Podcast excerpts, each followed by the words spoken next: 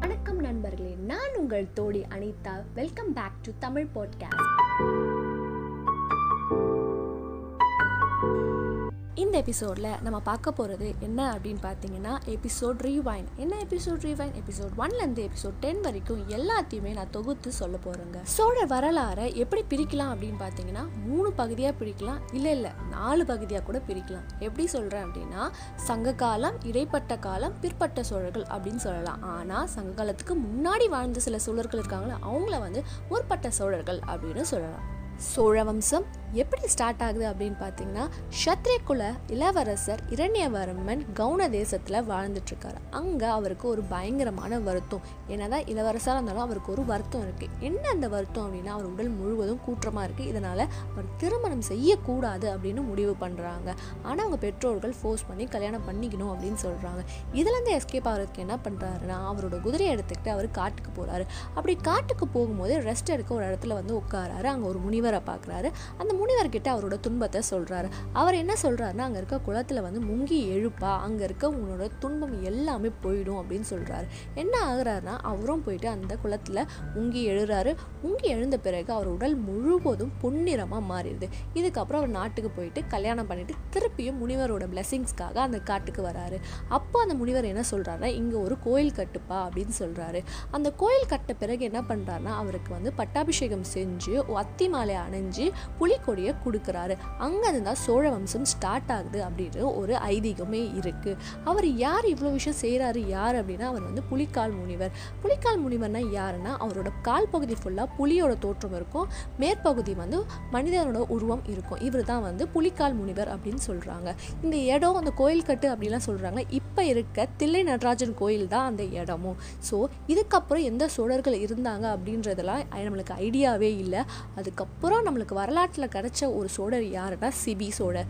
CP யார் அப்படின்னா ஒரு புறாக்காக தன்னோட தசையை அறுத்து அந்த புறாவுக்கு கொடுத்த ஒரு மா மன்னன் இவரோட கதை வந்து நிறைய இடத்துல இருக்குது ராமாயணத்தில் இருக்குது மகாபாரதத்தில் இருக்குது இது மாதிரி பெரிய பெரிய நூல்களெல்லாம் இருக்குது இதுக்கப்புறம் இவரும் செம்பியனும் சேம் அப்படின்ற மாதிரி சொல்கிறாங்க ஆனால் பேர்கள் மட்டும் தான் வேறு வேறுபடுது. செம்பியன் என்ன பண்ணுறாரு இந்திரனுக்கு திருவிழா எடுக்கிறாரு. இந்திரனுக்கு திருவிழா எடுத்தது யாரோட ரெக்வஸ்ட் அப்படின்னு பார்த்தீங்கன்னா அகத்திய முனிவர் ஏன்னா அவரும் இவரும் பயங்கர ஃப்ரெண்ட்ஷிப் அவ்வளோ ஃப்ரெண்ட்ஷிப் அந்த ஃப்ரெண்ட்ஷிப்காகவே அவர் வந்து இந்திரனுக்கு திருவிழா எடுக்கிறார். திருவிழா எடுத்து முடித்து இருபத்தெட்டு நாள் கழித்து இந்திர பகவான் அவரோட நாட்டுக்கு வராரு. அப்போ அவர் என்ன சொல்கிறாருன்னா நீங்கள் இங்கேயே தங்கணும் அப்படின்னு சொல்கிறாரு அவர் அங்கேயே தங்குறதுனால என்ன ஆகுனா அவர் நாட்டு செல்வ செழிப்பாக இருக்குது அப்படின்னு வரலாறுல சொல்கிறாங்க இவருக்கு அடுத்த வந்தவங்க யார் அப்படின்னா முசுகுந்தன். இவர் இந்திரனுக்கு போரில் ஹெல்ப் பண்ணியிருக்கார். அதனால் இவங்க ரெண்டு பேருக்குள்ளே ஒரு நல்ல ஃப்ரெண்ட்ஷிப் கிரியேட் ஆகுது. இந்த ஃப்ரெண்ட்ஷிப்னால முசுகுந்தன் ஒரு ஹெல்ப் கேட்குறாரு. என்ன அப்படின்னா இவர் வந்து சிவபக்தர்.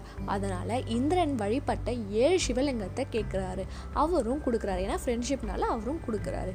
கொடுத்த பிறகு இவர் என்ன பண்ணுறாருனா ஏழு இடத்துல வந்து அதை கோயிலாக கட்டுறாரு. எந்தெந்த இடம் அப்படின்னு பார்த்தீங்கன்னா திருவாரூர் திருநாகை திருக்காரூர் திருக்கோயிலூர் திருமறைக்காடு திருநள்ளாறு திருவாய்மூர் அப்படின்னு ஏழு இடத்துல வந்து சிவன் கோயில் கட்டுறாரு.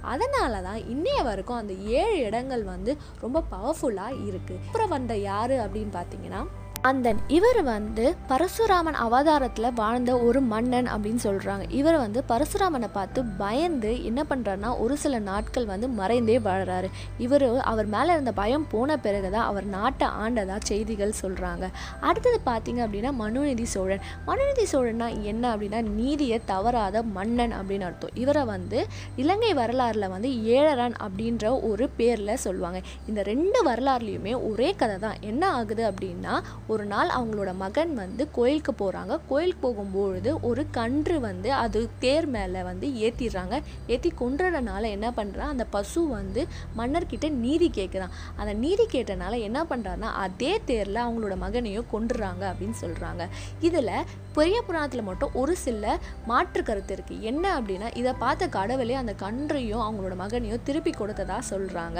இதுக்கப்புறம் என்ன ஆகுது அப்படின்னா இலங்கை வரலாறுல அங்கே இருக்க இலங்கை மன்னன் வந்து இவரை வந்து போர் செஞ்சு கொன்றதா வந்து ஒரு நம்பிக்கை இருக்குது ஆனால் அது வந்து தமிழ் வரலாறுல இல்லை இலங்கை வரலாறுல மட்டும்தான் அது மென்ஷன் ஆயிருக்கு. இவருக்கு அப்புறம் வந்த மன்னர் யார் அப்படின்னு பார்த்தீங்க முதற் கரிகாலன். இவர் வந்து கடல் படையில் அவ்வளோ ஸ்ட்ராங் கடல் படை ஸ்ட்ராங்கான காலமே இவரோட காலத்தில் தான்.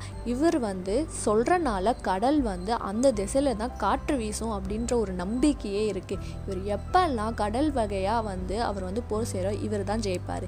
இந்த காலத்தில் கடல் வணிகம் பயங்கரமாக வளர்ந்ததாக சொல்கிறாங்க இதுக்கடுத்த வந்த சோழ மன்னன் யார் அப்படின்னா நம்ம கரிகாலனோட அப்பா இளைஞ்செச்சனி தான். இவரோட ஆட்சி முறையை பார்த்து பக்கத்து நாட்டு மக்களும் பயங்கரமாக ஏங்கி இருக்காங்க. இதனால் பாண்டியசேர மன்னருக்கும் இவர் மேலே கடுங்கோபம் இருக்குது. அது மட்டும் இல்லாமல் இந்த டைமில் மௌரியரோட படையெடுப்பு அதிகமாக இருந்தது. இப்போ இருக்க ஈராக் ஈரான் இருக்குல்ல அங்கேருந்து சென்ட்ரல் இந்தியா வரைக்கும் ஃபுல்லாக மௌரியரோட டைனாசிட்டி தான் இருந்துச்சு. சதர்ன் இந்தியாவில் மட்டும்தான் இந்த மூவேந்தர்கள் இருந்தாங்க. அதில் சோழர்களை அடிக்கணும் அப்படின்னு அவங்க வந்து ரொம்ப பிளான் பண்ணியிருக்காங்க. இவர் கூட யாரெல்லாம் இருந்தாங்க அப்படின்னா வடக்கர் கோசகர் இவங்க மூணு பேருமே ஒன்றா சேர்ந்து தான் சோழர்களை அட்டாக் பண்ணாங்க. ஆனால் நம்ம எண்ணஞ்செட்டி தான் பயங்கரமான பவர்ஃபுல்லான கிங்டம் ஆச்சு. அவர் வந்து இவங்க மூணு பேரையுமே வந்து அழிச்சிட்டாங்க. இதை பேர் வந்து என்னென்னா செருப்பாழி போர் அப்படின்னு சொல்லுவாங்க. ஏன் அப்படின்னா அந்த இடத்து வரைக்கும் போய் அவங்கள ஃபுல்லாக அவங்கள வந்து டெஸ்ட்ராய் பண்ண பிறகு தான் அவர் நாட்டுக்கே திரும்பி வந்தார். அதை தான் வந்து செருப்பாழி போர் அப்படின்னு சொல்கிறாங்க இவரோட மரண பிறகு தான் யார் வராங்க அப்படின்னா கரிகாலன். இளஞ்செட்டினி இறக்கும்போது கரிகாலன் ஒரு கை குழந்தையாக இருக்கலாம் இல்லை பாலகனாக இருக்கலாம் அப்படின்னு ரெண்டு வாய்ப்புகள் இருக்குது எதுவாக இருந்தாலும் சரி ஆனால் குழந்தையாக இருக்கும்போது இளைஞர்னி இறந்துடுறாங்க. இறக்கும் பொழுது அங்கே இருக்க அரசவையில் ஒரு சலசலப்பு ஏற்படுது. அப்படி என்னன்னா அவங்க தான் அரசவையில் ஆட்சி செய்யணும் அப்படின்னு முடிவு பண்ணுறாங்க எப்படின்னா ஒரு கைண்ட் ஆஃப் பப்பட் ரூல் அது மட்டும் இல்லாமல் பாண்டிய சேர மன்னர்களும் இதை யூஸ் பண்ணிக்கிறாங்க. ஆனால் இவங்க போர் தொடுக்கல. போர் தொட்டா மக்கள் கிட்ட வந்து ஒரு நல்ல நேம் இருக்காது அப்படின்றது காரணத்துக்காக அவங்க வந்து இந்த மாதிரி ஒரு பப்பட் ரூலை க்ரியேட் பண்ணுறாங்க ஆனால் இதெல்லாம் எல்லாத்துக்குமே ஒரு விஷயம் மட்டும் தடையாக இருக்குது அது யாருன்னா கரிகாலன். ஸோ கரிகாலனை கொலை பண்ணும் அப்படின்னு பிளான் பண்ணுறாங்க இதை தெரிஞ்ச அவங்களோட மாமா என்ன பண்ணுறாரு அப்படின்னா அவரை காட்டுக்குள்ளே தங்க வைக்கிறாரு. அந்த காட்டுக்குள்ளே அவரை வளர்க்குறாரு. இதை வந்து அவங்க வந்து கண்டுபிடிச்சிடுறாங்க. பாண்டிய சேர மன்னர்கள் ஒரு படையை அனுப்புகிறாங்க கரிகாலன் ஒரு காட்டில் இருக்காங்கன்றத தெரிஞ்சுட்டு அவங்கள கூட்டிகிட்டு வராங்க. இதை வந்து பத்து வருஷம் ஆகுது அவரை கண்டுபிடிக்கிறதுக்கு. அவர் காட்டிலேருந்து கூட்டிகிட்டு வந்து ஒரு ஜெயிலில் போடுறாங்க. அந்த ஜெயிலில் வந்து தீ மூட்டுறாங்க. தீ மூட்டினதுக்கப்புறம் என்ன ஆகுறாருன்னா அவர் வந்து அவர் நாட்டை நினச்சி ரொம்ப வருத்தப்படுறாரு. நம்ம ஒரு ராஜாவோட மகன் நம்மளுக்கே இந்த நன்மைனா அப்போ நாட்டு மக்களுக்கு எப்படி ஒரு நிலைமை அப்படின்னு யோசிச்சு அதுலேருந்து தப்பிக்க பார்க்குறாரு அப்போ அவர் காலுக்கெல்லாம் எரிஞ்சிருது அந்த கால் எரிஞ்சனால தான் அவர் பேர் வந்து கரிகாலன் அப்படின்ற பேர் வந்தது சொல்கிறாங்க அந்த தீயிலேருந்து யார் காப்பாற்றினா திருப்பியும் அவங்க மாமா தான் காப்பாற்றி இன்னொரு இடத்துல அதாவது காட்டில் வேறு பகுதியில் வந்து தங்க வச்சு அங்கே வந்து அவர் வந்து அவரே நிறைய இன்ட்ரெஸ்ட் எடுத்து நிறைய கலைகளை கற்றுக்கிட்டு என்ன மாதிரி சூழ்ச்சி முறையெல்லாம் அவங்க ட்ரை பண்ணுறாங்க அப்படிலாம் வந்து இன்ஃபர்மேஷன்லாம் கேதர் பண்ணி அவர் நாட்டுக்காக அவர் போராட தயார் பண்ணுறாரு இதுக்கு முக்கியமாக அவர் எடுத்த விஷயம் யார் அப்படின்னா மக்கள். மக்களை வந்து மக்கள்கிட்ட ஒரு நாட்டு பற்றை வந்து அவர் வந்து விதைக்கிறாரு. என்ன ஆகுது அப்படின்னா ஒரு கிளர்ச்சி ஏற்படுது போர் ஏற்படுது. இது பேர் தான் வெந்நீர் போர். இந்த வெந்நீர் போர் தான் தமிழ் வரலாறுலேயே ரொம்ப ரொம்ப முக்கியமான போர். அதுவும் சங்க காலத்தில் ரொம்ப பெரிய போர் அப்படின்னு சொல்லலாம். ஏன் அந்த ஸ்பெஷாலிட்டி அப்படின்னு பார்த்தோம்னா இந்த போரில் தான் மூன்று வேந்தர்களும் சேர்த்து போராடுறாங்க. யாரெல்லாம்னா பாண்டிய சேர மன்னர்கள் குறுநில மன்னர்கள் ஒரு பகுதியும் சோழ மன்னர் அதாவது கரிகாலன் அவங்களோட மக்களோட இன்னொரு பகுதியும் இருக்காங்க. இந்த போரில் ரெண்டு பேரும் சண்டை போடல. நம்ம சோழ வம்சமாகிய கரிகாலன் தான் ஜெயிக்கிறாங்க. குறுகிய படை வச்சிருந்தாலுமே அவர் தான் அவரோட அறிவு கூர்மையால் ஜெயிக்கிறாரு. ஜெயிச்சு முடிச்சதுக்கப்புறம் அவர் வந்து பாண்டிய சேர மன்னர்கிட்ட போயிட்டு அவங்க வந்து போர் தொடுக்காம பகுதி போய் ஒரு சில நாடுகளை அவர் கைப்பற்ற செய்கிறாரு ஏன்னா சோழரோட டைனாசிட்டியை அவர் வந்து ஸ்ப்ரெட் பண்ணணும் அப்படின்றது அவரோட எண்ணமாக இருந்தது. இவர் வடபகுதி போக ஒரு சில ராஜாக்கள் என்ன பண்ணுறாங்க அப்படின்னா அவங்களோட நாடை வந்து அவங்களே ஒப்படைச்சிடுறாங்க. ஏன்னா இவரோட பவர் தெரியணும்னால அவர் சண்டை போட்டுலாம் எதுவுமே பண்ணாமல் அப்படியே ஒப்படைச்சிடுறாங்க. இவரோட புலிக்கொடி இமயம் வரைக்கும் பரவி இருக்கு. இமயம் வரைக்குமா அப்படின்னு கேட்டால் இல்லை இலங்கையிலும் பரவி இருக்கு. இலங்கையில் இருக்க ஒரு சில வீரர்களை அவர் வந்து கைது செய்கிறாரு ஆல்ரெடி வெந்நீர் போரில் சேர மன்னரோட வீரர்களையும் பாண்டிய மன்னரோட வீரர்களையும் அவர் வந்து கைது செய்திருக்கார். இவங்களெல்லாம் எதுக்கு யூஸ் பண்ணிக்கிறாங்க அப்படின்னா இவர் வந்து ஒரு எதிர்காலத்தில் ஒரு வந்து ஒரு விஷயம் செய்கிறார். அப்படி என்ன அந்த விஷயம் அப்படின்னா கல்லணை. கல்லணை எதுக்காக கட்டினாங்க அப்படின்னா பூம்புகார் பட்டினத்தில் அடிக்கடி ஒரு வெள்ளம் வரும். அதனால் வந்து மக்கள் அவங்களோட வாழ்வையை இழக்கிற நிலைமை வருது. இதை வந்து யாராலையுமே சரி செய்ய முடியாது. கடவுளால் கூட சரி செய்ய முடியாது அப்படின்னு மக்கள் நம்பிட்டு இருந்த டைமில் அவர் வந்து கல்லணை கட்டுறாரு. இந்த கல்லணை கட்டுறதுக்கு நிறைய மேன் பவர் தேவை. அப்போ என்ன பண்ணுறாங்கன்னா இந்த மூன்று வீரர்கள் யாருன்னா பாண்டிய வீரர்கள் சேர வீரர்கள் இலங்கையில் இருக்க வீரர்கள் நீங்கள் உங்கள் நாட்டுக்கு போகணும் அப்படின்னா நீங்கள் இந்த ஒரு ப்ராஜெக்டை முடிச்சு கொடுத்துட்டு நீங்கள் போங்க அப்படின்னு சொல்கிறாரு இவங்களெல்லாம் வச்சு தான் கல்லணையை கட்டதா வரலாறு சொல்லுது. இதுக்கப்புறம் மக்கள் எல்லாமே ஹாப்பியாக இருக்காங்க. ஏன்னா அவங்களோட பெரிய பிரச்சனையும் வந்து தீர்ந்து போச்சு. இந்த பிரச்சனையெல்லாம் முடிஞ்சு ஹாப்பியாக இருக்கும் போது இன்னொரு ஹாப்பியான சீன் நடக்கணும் இல்லையா? எஸ் கரிகாலனுக்கு கல்யாணம் நடந்து அவர்களுக்கு பிள்ளைகள் பிறக்கிறாங்க.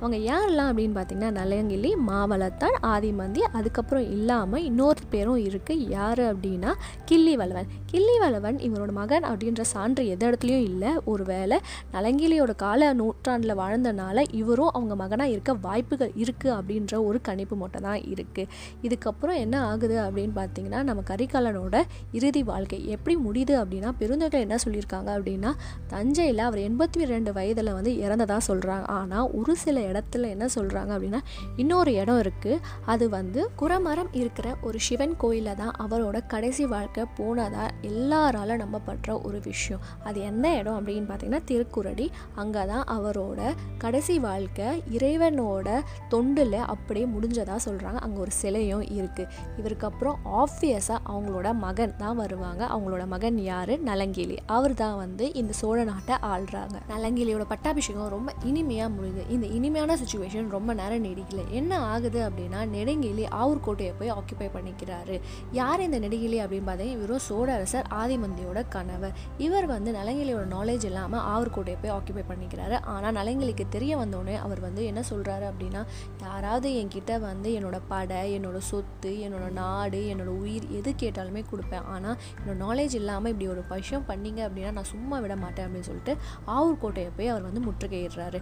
முற்றுகையிடுறதெல்லாம் என்னன்னா அந்த கோட்டையில் இருக்க யாருக்குமே எந்த ஒரு சப்ளையுமே கொடுக்காதது தான் வந்து முற்றுகை. ஆனால் இவர் ஒரு நல்ல மனுஷனால தண்ணி சப்ளை மட்டும் கொடுக்குறாரு. இந்த சைடு நெடுகையில் என்ன பண்ணுறாரு அப்படின்னா கோட்டை கதை அடைச்சிட்டு அவர் பாட்டு உட்காந்துட்டு இருக்காரு. வீரர்கள் மட்டும் துன்பப்பட்டுட்டு இருக்காங்க. இதை பார்த்து ஆவூர்க்கிறார் அவைப்புல இருக்கார்ல அவர் போய் நெடுங்கிலிக்கிட்ட போய் சொல்கிறாரு என்னப்பா நீ இப்படி பண்ணுற உன்னால் பாரு அங்கே இருக்க வீரர்கள்லாம் உயிர் இழக்கிறாங்க. அதனால் பெண்கள் எல்லாமே கயம்பெண்ணாக மாறுறாங்க அது மட்டும் இல்லாமல் குழந்தைகள் பாலுக்காக ஏங்குறாங்க அழுகுறாங்க. இது உனக்கு கேட்கலையா? ஏதாவது முடிவெடுப்பா அப்படின்னு சொல்லிட்டு கெஞ்சி கேட்குறாரு அது கேட்டோன்னே என்ன பண்ணுறாருன்னா நம்ம நெடுங்கிலி கோட்டை கதவை திறக்கிறாரு. இந்த கோட்டை கதவை இந்த சைடு திறக்க அவர் போய் ஆ- உறையூர் அப்படின்ற ஊரில் போய் வந்து அவர் வந்து தஞ்சம் அடைகிறாரு ஆனால் நலங்கிலி சும்மா வேலை உறையூர் போய் அங்கே போய் போர்க்களத்தில் சந்திக்கலாம் அப்படின்னு சொல்லிட்டு போர் செய்ய ரெடி பண்ணி போகிறாரு அப்படி போகும்போது அந்த போர்க்காலத்தில் ரெண்டு பேர் இந்த சைடு நெடுங்கிலி இந்த சைடு வந்து நலங்கிலி இருக்கும்போது நம்ம ஆவுருக்கிழார புலவர் வராரு. வந்து என்ன சொல்கிறாருன்னா தம்பிகளா நீங்கள் சண்டை போடுறது பாண்டிய சேர மன்னர்னா பரவாயில்ல. நீங்கள் ரெண்டு சோழ மன்னர்களும் சண்டை போட்டுக்கிறீங்களே இது சோழ வம்சத்துக்கே இழுக்காக இருக்கும் அப்படின்னு சொல்லி அவர் அறிவுரை சொல்கிறார் அவர் அறிவுரை சொன்னோடனே என்ன ஆகுதுன்னா அவங்க வந்து அந்த போர்க்களத்தை விட்டுடுறாங்க. நலங்கிலி என்ன பண்ணுறாரு அப்படின்னா சரி நம்ம சண்டை போடக்கூடாது அப்படின்னு சொல்லிட்டு அமைதியாக இருக்கார். அதுக்கப்புறம் நெடுங்கிலி வந்து நம்ம புலவரோட அறிவுரையில் என்ன பண்ணுறாருன்னா அந்த நாட்டை அவருக்கு நலங்கிலிக்கே கொடுத்துட்டு ஆனால் முழு மனசோட போல அரை மனசோடு தான் போகிறார் எப்படியாவது போர் செஞ்சு நான் இந்த நாட்டை கைப்பற்றுறேன் அப்படின்னு அந்த எண்ணத்தோட அவர் வந்து போகிறாரு இதுக்கப்புறம் என்ன பண்ணுறாரு ஒரு நாள் வந்து அரசவையில் நெடுங்கிலி இருக்கிறாரு. அப்போ வந்து ஒரு புலவர் அதாவது வேறு நாட்டு புலவர் வந்து பாடல் பாடி பரிசு பெற்றதுக்காக வந்திருந்தார். ஆனால் இவர் என்ன நினச்சிக்கிட்டாருன்னா வேறு நாட்டில் வந்ததுனால இவன் ஒற்றன் அப்படின்னு சொல்லிட்டு அவர் கொலை பண்ண போகிறாரு அப்போ அவருக்கு என்ன பண்ணுறாருன்னா தடுத்து நிறுத்தி இப்போ தம்பி அவர் வந்து பாடல் பாட்டு பரிசு பெறதுக்கு தான் வந்தார். அவர் ஒற்றன் ஒற்றன்லாம் கிடையாதுன்னு தடுத்து நிறுத்துறாரு. ஒரு ரொம்ப வருஷம் போகுது. அப்படி போயிட்டே இருக்கும்போது என்ன ஆகுது அப்படின்னா உறையூர் அப்படின்ற ஊரில் போயிட்டு அவர் வந்து போர் செய்ய ரெடியாக இருக்கார். யாருக்கு எதிராக அப்படின்னா நலங்கிலிக்கு எதிராக அப்போது அந்த போரில் வந்து நெடுங்கிலி வந்து இறந்துறாரு. உறையூரை வந்து கேபிட்டலாக வச்சு நம்ம நலங்கிலி ஆட்சி செஞ்சிட்ருக்காரு இதுக்கப்புறம் நலங்கிலி என்ன பண்ணுறாரு அப்படின்னா பாண்டிய நாட்டில் ஒரு ஏழு கோட்டை ரொம்ப ஸ்ட்ராங்கான ஏழு கோட்டைகள் இருக்குது அங்கே அவரோட புலிக்கொடி பறக்கணுன்றதுக்காகவே அவர் பாண்டிய நாட்டை தாக்குறாரு. தாக்கி அந்த இடத்துல வந்து அவரோட புலிக்கொடி பறக்கவும் செய்யும் இந்த போர்லேயே ரொம்ப ஸ்பெஷலான விஷயம் என்ன அப்படின்னா நலங்கிலியோட படை அமைப்பு தான். எல்லா சோழ மன்னர் மாதிரி இவரும் குதிரைப்படை யானைப்படை கடற்படைன்னு எல்லாமே வச்சுருந்தாங்க. ஆனால் ஸ்பெஷலாக ஒரு படை இருந்தது. என்னன்னா மூன்று படையாக வந்து காவற்படையை வச்சுருந்தாங்க. இந்த காவற்படை எப்படி இருப்பாங்க அப்படின்னா தூசிப்படை இடையணைப்படை இறுதியணைப்படை அப்படின்னு இருப்பாங்க. தூசிப்படை பார்த்தீங்கன்னா பனை நுங்க சாப்பிடுவாங்க. இடையணைப்படை வந்து பணம் பழுத்த கனியை சாப்பிடுவாங்க. இறுதி எண்ணெய்ப்படை வந்து சுட்டப்பட்ட பனங்கிழங்கு சாப்பிடுவாங்க. ஏன் இப்படி சாப்பிட்றாங்க அப்படின்னா அந்தந்த கிளைமேட்டிக் கண்டிஷன் எந்தெந்த பழங்கள்லாம் கிடைக்குமோ அந்தந்த படையை வந்து அவர் அனுப்பார் ஸோ இதனால் வந்து அந்த நாட்டு மக்களுக்கும் வந்து எந்த பிரச்சனையும் வராது. வீரர்களும் ரொம்ப ஸ்ட்ராங்காக இருப்பாங்க அப்படின்ற ஒரு காரணத்துக்காகவே இப்படி அவர் செஞ்சுருக்காங்க இதனால தான் அவர் எந்த போர் போனாலும் அவரால் ஜெயிக்கவும் முடியுது. இவருக்கோட தம்பி அப்படின்னு நான் சொன்னேன் இல்லையா மாவளத்தன் இவரை பற்றி ரொம்ப இன்ஃபர்மேஷன் கிடைக்கவே இல்லை. இவருக்கும் அது ஒரு புலவர் இருப்பார் கண்ணையார் அப்படின்னு. அவரோட ரிலேஷன்ஷிப் அதாவது அவரோட ஃப்ரெண்ட்ஷிப் இருந்த விஷயம் மட்டும்தான் தெரியுது. அதுக்கப்புறம் இவரோட இன்ஃபர்மேஷனும் பெருசாக தெரியல. இதுக்கு இதுக்கப்புறம் நலங்கிலி எப்படி இறந்தார் அப்படின்ற இன்ஃபர்மேஷனும் தெரியல. மாவளத்தானோட இன்ஃபர்மேஷனும் தெரியல. இதுக்கப்புறம் இவர் காலகட்டத்திலேயே தான் கிள்ளிவளவன் வந்தார். ஸோ அதனால தான் நம்ம வந்து இவர் வந்து கரிகாலனோட மகனாக இருக்க வாய்ப்பு இருக்குது அப்படின்னு நம்ம சொல்லுவோம் சேரும். கிள்ளிவளவன் அப்படின்றான்னா இவர் வந்து செருக்கு மிகுந்த ஒரு மன்னன் அப்படின்னு சொல்கிறான் ஆனால் புலவரோட அறிவுரை செஞ்சு எல்லாமே அவர் வந்து மாற்றிப்பார் அப்படின்னு சொல்கிறாங்க இவர் என்னன்னா எப்போ பார்த்தாலும் போர் தான். அவரோட போரோட எண்ணிக்கை வந்து நம்மளுக்கு கவுண்ட்லெஸ்ன்னு சொல்லுவாங்க. எண்ணிக்கையே இல்லையா? அவ்வளோ போர் பண்ணிக்கிட்டே இருப்பாராம். இதில் வந்து ஒரு சில விஷயம்லாம் அவர் பண்ணியிருக்காரு. என்ன அப்படின்னா சேர மன்னன் ஒருத்தர் இருக்கார். அவர் வந்து வீரமானம் அற்றவன் அப்படின்னு சேர மன்னர்களே சொல்லப்படுற ஒரு மன்னன். அவர்கிட்ட போய் இவர் வம்பு விழுத்திருக்காரு. என்னன்னா போர் செஞ்சு ஏன்னா அவர் வந்து அழகான ஒரு தேர் வடிவு அமைக்க ஒரு தேர் இருக்கான். அந்த தேரை கைப்பற்றணும் அப்படின்றதுக்காகவே அவர் போர் செஞ்சு அதை கைப்பற்றவும் செஞ்சிருக்கார். இதை தெரிஞ்ச அலந்தூர் என்ன சொல்லியிருக்காருன்னா என்னப்பா நீ அவனை கொன்றாலும் அவனை நீ ஜெயிச்சாலுமே இது வந்து உன் வம்சத்துக்கு இது சிறப்பே இருக்காது பெருமையாகவும் இருக்காது. இப்படி போய் செஞ்சிருக்கியே அப்படின்னு சொல்லிட்டு அவர் அறிவுரை செஞ்சிருக்காரு. இதுக்கப்புறம் மலைநாட்டு தலைவன் மலையமான் கிட்ட ஒரு சண்டை வருது. அதாவது வந்து இவங்க ரெண்டு பேருக்கும் ஏதோ ஒரு கோவம் ஏற்படுறது. அதனால என்ன பண்றாரு அப்படின்னா அவர் போர் செய்கிறாரு அந்த போரில் என்ன பண்றாருன்னா அவங்களோட இரண்டு மகன்களை கூட்டிட்டு வந்து சிறையில் வச்சு என்ன பண்றாருன்னா யானை ஏற்றி கொல்லணும் அப்படின்னு பிளான் பண்றாரு. இதை தெரிஞ்ச அவருக்கு ஓடி வந்து எப்பா இதெல்லாம் பண்ணக்கூடாதுப்பா. அவரும் ஒரு சோழ அரசர் தான். இப்படி பண்ணால் வந்து உனக்கு வந்து ஒரு கெட்ட பேர் ஏற்படும். அப்படின்னு சொல்லி தடுத்து நிறுத்துறாரு. இதுக்கப்புறம் கிள்ளிவளவனுக்கு என்ன ஆகுதுன்னா அவர் வந்து போர் செஞ்சுக்கிட்டே இருப்பாருன்னு சொன்னால அந்த மாதிரி என்ன ஆகுதுன்னா அவர் போர்லேயே தான் மரணம் அடைகிறாரு. பாண்டிய மன்னன் கிட்ட வந்து போர் செய்யும் போது அவரை மரணம் அடைஞ்சுறாரு. இதுக்கப்புறம் வர யாருன்றது நம்மளுக்கு இன்ஃபர்மேஷன் தெரியல. அதுக்கப்புறம் நம்ம வரலாற்றில் கிடைச்ச எந்த சோழர் அப்படின்னு பார்த்தோன்னா கோப்பெருஞ்சோழன் இவரோட பெருமை அப்படின்னா நட்புக்கானவன் அப்படின்னு கூட சொல்லலாம். ஏன்னா வந்து ஒரு புலவர் வேறு நாட்டில் பார்க்காம ரெண்டு பேருக்குள்ள ஒரு ஃப்ரெண்ட்ஷிப் கிரியேட் ஆச்சு. யார் இந்த புலவர் அப்படின்னு பார்த்தோம்னா பாண்டிய நாட்டு புலவர். இவர் வந்து பல புலவர்களால் கோப்பெருஞ்சோழன் பெருமையை அறிஞ்சு அவர் வந்து பாடல் பாடியிருக்காரு. இவர் பாடல் பாடினதை வந்து பல புலவர்கள் கோப்பெருஞ்சோழன் கிட்ட போய் சொல்லியிருக்காங்க. இதனால் அவங்க மனசளவில் அவ்வளோ ஒரு ஃப்ரெண்ட்ஷிப் ஸ்ட்ராங்கான ஃப்ரெண்ட்ஷிப் இருந்திருக்கு. அதுக்கப்புறம் கோப்பெருஞ்சோழனுக்கு ஒரு பிரச்சனை வருது. யாரால பிரச்சனை வருது அப்படின்னு பார்த்தீங்கன்னா அவங்க பெத்த மகன்களால பிரச்சனை வருது. ஏன் அப்படின்னா அந்த நாடு ஃபுல்லாகவே அவங்க தான் ஆட்சி செய்யணும் அவங்க அப்பா ஆட்சி செய்யக்கூடாது அப்படின்றதுக்காக அவங்க அப்பா எதிராகவே போர் செய்ய ரெடியாக இருக்காங்க. ஆனால் நம்ம கோப்பெருஞ்சோழன் சலிச்சவரே இல்லை அவரும் வந்து போருக்கு ரெடியாக இருந்தார். ஆனால் அங்கே வந்து ஒரு விஷயம் நடக்குது. என்ன அப்படின்னா அவைப்புலவர் வந்து என்ன சொல்கிறாரு அப்படின்னா மன்னா நீங்கள் போர் செஞ்சு உங்கள் மகன்கள் இறந்துட்டாங்க அப்படின்னா உங்களுக்கு வம்சமே இல்லாமல் போயிடும் அப்படின்னு சொன்ன உடனே அவர் மனசு மாறி என்ன பண்ணுறாருன்னா அந்த நாட்டு ஃபுல்லாக அவங்க மகன்களுக்கே கொடுத்துட்டு அவர் வடக்கிருத்தல் இருக்கார். வடக்கிருத்தல்னா என்னன்னா உண்ணா நோம்பு இருந்து நார்த் டைரக்ஷனில் உட்காந்து கடவுளையே நினச்சி உயிர் விடுறதா வந்து வடக்கிருத்தல். இந்த இன்ஃபர்மேஷன் சோழ நாட்டு மக்களுக்கு மட்டும் தான் தெரியும். ஆனால் பாண்டிய நாட்டில் ஏதோ ஒரு கிராமத்தில் இருந்த பிசிராந்தருக்கு எப்படி தெரிஞ்சதுனே தெரியல. அவரோட உள்ளுணர்வு ஏதோ சொல்லியிருக்கு போல. அவர் வந்து நம்மளோட கோப்பெருஞ்சோழனை பார்க்க வராரு. பார்க்க வரும்போது அங்கே இருக்க புலவர்கிட்ட கேட்கார் கோப்பெருஞ்சோழனை எங்கே அப்படின்னோடனே அவர் வந்து உயிரிழந்து இருக்கார். அதை பார்த்த உடனே அவர் கட்டிய தழுவி உன்னை நான் இந்த நிலைமையில தான் பார்க்கணுமான்னு சொல்லிட்டு அழுது அவரும் உண்ணா நோன்பு இருந்து வடக்கிருந்து அவரும் இறந்து போகிறாரு இதுதான் வந்து கோப்பெருஞ்சோழனோட பெருமையான ஒரு விஷயம். அடுத்தது யார் வராங்க அப்படின்னு பார்த்தீங்கன்னா நம்மளுக்கு கிடைச்சது வந்து தித்தன் அப்படின்ற ஒரு பேரரசர் தான் கிடைச்சிருக்காரு. இவர் வந்து உரையரு ஆண்ட அரசன். இவர் எதிராக வந்து பானாக்கிங்கும் வடநாட்டு வேந்தனாக கட்டியும் வந்து போர் செய்கிறாங்க ஆனால் இதில் ஃபன்னியஸ்ட் பார்ட் என்ன அப்படின்னா போர் ஸ்டார்ட் ஆகும்போது ஒரு ஒளி வரும். அந்த ஒளியை கேட்டு இந்த ரெண்டு மன்னர்களும் தான் வந்து வரலாறு சொல்லுது. இவருக்கு அடுத்தது யார் வராங்கன்னா ஆப்வியஸாக இவங்களோட மகன் பெருநர்கிளி இவரோட பேர் போரவை கோ பெருநர்கிளி இவர் வந்து அவங்க அப்பா மாதிரி ஆட்சி முறை செய்யவே இல்லை. ஏன் அப்படின்னா ஆளூர் மல்லன் அப்படின்ற ஒரு மன்னன் கிட்ட போர் செஞ்சு கைதாகி சிறைச்சாலையில் கூழ் கஞ்சி குடிச்சு வாழ்ந்தவர்னு பெண்பால் புலவரான நக்கனையார் பாடலில் நம்மளுக்கு தெரியுது. இவங்க அவங்க மேலே காதல் வயப்பட்டதா அந்த பாடல் மூலிமா நம்மளுக்கு தெரியுது இவருக்கு அடுத்தது இன்னொரு பெருநர்கிளி இருக்காங்க. அவங்க யார் அப்படின்னா ராயசுயம் வேட்ட பெருநர்கிளி இவங்க வந்து சேரப்பாண்டை மன்னன் கூட பயங்கர ஃப்ரெண்ட்ஷிப்பாக இருக்காங்க. அதில் சேர மன்னன் மலையமான் கூட பயங்கர ஃப்ரெண்ட்ஷிப் இவர் என்ன பண்ணுறாங்க இவரோட பார்ட்னர்ஷிப்பில் வேறு சேர மன்னன் இருப்பாங்க இல்லையா? அவங்க கூட போர் செஞ்சு அந்த இடத்த அவங்க வந்து கேப்சர் பண்ணிக்கிறாங்க. இதுக்கப்புறம் இன்னொரு பெருநற்கிளியும் இருக்காங்க. அது யாருன்னா பல் தடக்கை பெருநற்கிளி. இவர் வந்து நெடுஞ்சேரன் கூட போர் செஞ்சு இறந்து அவர் கூட அவங்களோட மனைவியோ உடன்கட்டை எரிஞ்சதா வந்து ஒரு சம்பவம் சொல்கிறாங்க இதுக்கப்புறம் இருந்த கடைசி பெருநற்கிளி யார் அப்படின்னா முழுத்தலை கோ பெருநற்கிளி இவர் வந்து அவங்களோட யானையோட லைக் வாக்கிங் மாதிரி கூட்டிகிட்டு போயிருக்காரு. அப்போ என்ன ஆகுது அப்படின்னா அந்த யானை மதம் பிடிச்சி கருவூர் அதாவது சேர நாட்டு மன்னன் கிட்ட போயிட்டு அங்கே போய் அங்கே பிரச்சனை பண்ணுது. இதை பார்த்த சேர மன்னன் இவர் யார் அப்படின்னு கேட்கும் போது அங்கே இருக்க புலவர் இவரோட பெருமையை சொன்னதுனால தான் இந்த மன்னனோட நேமே வெளியில் வந்துச்சு. இதுக்கப்புறம் சோழன் நல் உத்திரன். இவர் வந்து பல மன்னர்கள் கூட ஃப்ரெண்ட்ஷிப்பாக இருந்தார் அப்படின்ற இன்ஃபர்மேஷன் மட்டும் தான் நம்மளுக்கு கிடைக்குது. இதற்கு அப்புறம் வந்த மன்னர் யாருன்னா நெடுமுடி கிளி. இவர் தான் சங்க காலத்தில் கடைசியாக ஆண்ட சோழ அரசர். இவர் எப்படி அரசராக ஆனார் அப்படின்னு பார்த்தீங்கன்னா அவங்களோட அப்பா இறந்துடுறாரு. இறந்த பிறகு சோழ மன்னர்கள் கூடயே அதாவது அவங்க பங்காளிக்குள்ளேயே ஒரு சண்டை வருது யார் அரசவையில் உட்காரணும்? அப்பா வந்து சேர மன்னன் ஆகிய செங்குட்டவனோட ஹெல்ப்போட அவர் வந்து அரசவையில் உட்காரு. யார் இந்த சேரன் செங்குட்டவனா அவங்களோட அத்தை மகன் தான் வந்து சேரன் செங்குட்டவன். ஸோ இவங்களுக்கு நல்ல ஃப்ரெண்ட்ஷிப் வந்து டெவலப் ஆகுது. இதுக்கப்புறம் நெடுமுடிகிள்ளிக்கு சீர்த்தி அப்படின்ற ஒரு பெண்மணி கூட கல்யாணம் ஆகுது. இவங்க யாருன்னா வட ஆர்காட்டில் சிற்றரசராக இருக்கார் இல்லையா? அவங்களோட மகள் தான் இவங்க. இவங்களுக்கு இரண்டு மகன்கள் பிறக்கிறாங்க. ஒருத்தர் வந்து பிந்துவலதன் இரண்டாவது வந்து இளங்கிலி. பிந்துவலதன் யாருன்னா மணிமேகலையில் வர உதயகுமாரன் தான் பிந்துவலதன். நெடுமுடிகிள்ளி பட்டம் வாங்கின ஒரு சில ஆண்டுகள் பிறகு என்ன ஆகுதுன்னா பாண்டியசேர மன்னர் ஒன்றா சேர்ந்து காரியாறு அப்படின்ற இடத்துல வந்து போர் செய்கிறாங்க நெடுமுடியை எடுத்து நெடுமுடிகிளி வந்து அந்த போரில் வெற்றி பெற்றாங்க. இதுக்கப்புறம் நெடுமுடிகளுக்கு பிரச்சனை அப்படின்னு பார்த்தீங்கன்னா அவங்களோட மகனால் ஏற்பட்டுச்சு. என்ன அப்படின்னா அந்த காலகட்டத்தில் வந்து மணிமேகலை சோழ நாட்டுக்கு வராங்க. அங்கே வரும்போது உதயகுமாரன் வந்து அவங்கள பார்க்குறாங்க பார்த்தோன்னே உதயகுமாரனுக்கு காதல் வந்துடுது. ஆனால் மணிமேகலைக்கு வரல. ஏன்னா அவங்க சின்ன வயசுலேருந்தே துறவரம் வாழ்க்கை வாழ போகிற இளர வாழ்க்கையை சூஸ் பண்ண மாட்டேன் அப்படின்னு டிசைட் பண்ணிட்டாங்க. இதனால் என்ன ஆகுது அப்படின்னா உதயகுமாரன் அவங்கள பின்தொடர்ந்துட்டே வராங்க.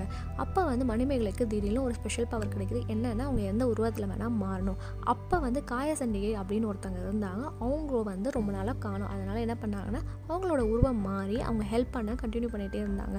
அப்போ திடீர்னு காயசண்டிகையோட கணவர் வராரு. என்னதான் காயசண்டிகை உருவம் ஆனாலும் அவருக்கு காயசண்டிகையோட ஹஸ்பண்டை தெரியல. ஆனால் உதயகுமார் அந்த சைடில் வரும்போது அவங்கள தெரியுது. இதனால் கோவம் அடைந்த காயசண்டிகையோட கணவர் என்ன பண்ணாருன்னா உதயகுமாரனை வந்து கொண்டுடுறாங்க கொண்டனால என்ன ஆகுதுன்னா அரசர் வந்து விசாரிக்கிறார். விசாரிக்கும் போது ஒரு பொண்ணுக்கு பிடிக்கல அப்படின்னா அவங்க பின்னாடி போகிறது பெரிய தப்பு. அதனால் காயசண்டிகை கணவர் செஞ்சது கரெக்டு அப்படின்னு சொல்லிட்டு அவங்கள மன்னிச்சு என்ன பண்ணுறாரு அப்படின்னா மணிமேகலை ஜெயிலில் போகிறாரு ஏன் மணிமேகலை ஜெயிலில் போனால் நீ உருவம் மாறினால தான் இவ்வளோ பிரச்சனை அப்படின்ட்டு. அதனால் அவங்க ஜெயிலில் போடுறாங்க ஒரு சில ஆண்டுகளுக்கு அப்புறம் வந்து என்ன ஆயிடுறாருன்னா அவர் வந்து இறந்துடுறாரு. எப்படி இறக்குறாரு அப்படின்னு பார்த்தீங்கன்னா இவர் வந்து ஒரு காலத்தில் வந்து பூம்புகாரர் சோலைவனத்துக்கு போகிறாரு அங்கே ஒரு பெண்மணியை பார்க்குறாங்க. அவங்க நாகநாட்டு ராணி. அவங்கள பார்த்தோன்னே அவங்க கூட இருக்கிறாங்க. அதுக்கப்புறம் அவங்க வந்து காணாம போயிடுறாங்க. இதனால் அவங்க வந்து ரொம்ப நேரம் தேடிக்கிட்டே இருக்காங்க. அப்போது அவங்க ஒரு முனிவர் இல்லைன்னா அஸ்ட்ராலஜர் யார் வேணால் சொல்லலாம். அந்த மாதிரி ஒருத்தரை பார்க்குறாரு. அவங்க என்ன சொல்கிறாங்க அப்படின்னா அவங்க நாகநாட்டு பெண்மணி அதனால் வந்து அவங்க உங்களை பார்க்கவே முடியாது. உன் மகன் உன்னை வந்து சேருவான். நீ எப்போவுமே இந்திரனுக்கும் மணிமேகலா தேவிக்கும் வந்து எப்போவுமே திருவிழா எடுக்கணும். அப்படி நீ திருவிழா எடுக்கல அப்படின்னா உன்னோட ஊர் அழிஞ்சிடும் அப்படின்னு சொல்கிறாங்க என்ன ஆகுது அப்படின்னா ஒரு நாள் வந்து நகரில் கம்பளச்செட்டி அப்படின்ற ஒருத்தர் வராரு. இவர் எங்கேருந்து வராருன்னு பார்த்தீங்கன்னா நாகா நாட்டில் பிலிவே அப்படின்ற ஒரு பெண்மணியை சந்திச்சுட்டு வராரு. அந்த பெண்மணி என்ன பண்ணுறாங்கன்னா ஒரு குழந்தைய கொடுத்து இது சோழ மன்னர்கிட்ட கொடுத்துரு அப்படின்னு சொல்கிறாரு இவர் கடல் வழியாக பூமுகார் பூம்புகார் வரும்பொழுது என்ன ஆகுது? அந்த குழந்தை கடலில் விழுந்து வந்துடுது இந்த இன்ஃபர்மேஷன்லாம் அவர் யார்கிட்ட சொல்கிறாருன்னா நெடுமுடி கிட்ட சொல்கிறாரு இவர் தன் மகன் அப்படின்னு சொன்னோடனே அவர் வந்து ரொம்ப வருத்தத்தில் ரொம்ப தேடுறாரு. இதனால் என்ன பண்ணுறாருன்னா இந்திரனுக்கும் மணிமேகலா தேவிக்கும் செய்ய வேண்டிய திருவிழா மறந்துடுறாரு. இதனால் வந்து என்ன ஆகுதுன்னா பூம்புகாரே அழிஞ்சிருது கடலில் அப்படின்னு வரலாறு சொல்லுது. இதுக்கப்புறம் எந்த வம்சமும் இல்லை. என்னன்னா இந்த பூம்புகார் அழிஞ்சனால இளங்கிலி எல்லாருமே அழிஞ்சனால இதுக்கப்புறம் சோழ வம்சமே இல்லாமல் அப்படியே அழிஞ்சும் போயிடுது. அதுக்கப்புறம் சோழரோட இரண்ட காலம் அப்படின்னு சொல்லலாம் இல்லை மூவேந்தர்களோட இரண்ட காலமும் சொல்லலாம் தமிழ் வரலாற்றையே திருப்பி போட்ட காலமும் சொல்லலாம். அப்படி ஒரு சம்பவம் நடந்தது. இதுக்கப்புறம் எப்படி வந்து சோழர்கள் மீண்டு வந்தாங்க? இந்த மாதிரி செய்திகளெல்லாம் நம்ம பார்க்கணுன்னா அடுத்த பாகத்துக்கு தான் போகணும். இந்த இரண்டாம் பாகத்தில் சோழரோட இரண்ட காலம் சோழரோட எழுச்சி இதெல்லாம் நீங்கள் தெரிஞ்சுக்கணும் அப்படின்னா நீங்கள் சோழ பயணத்தில் தொடரணும்.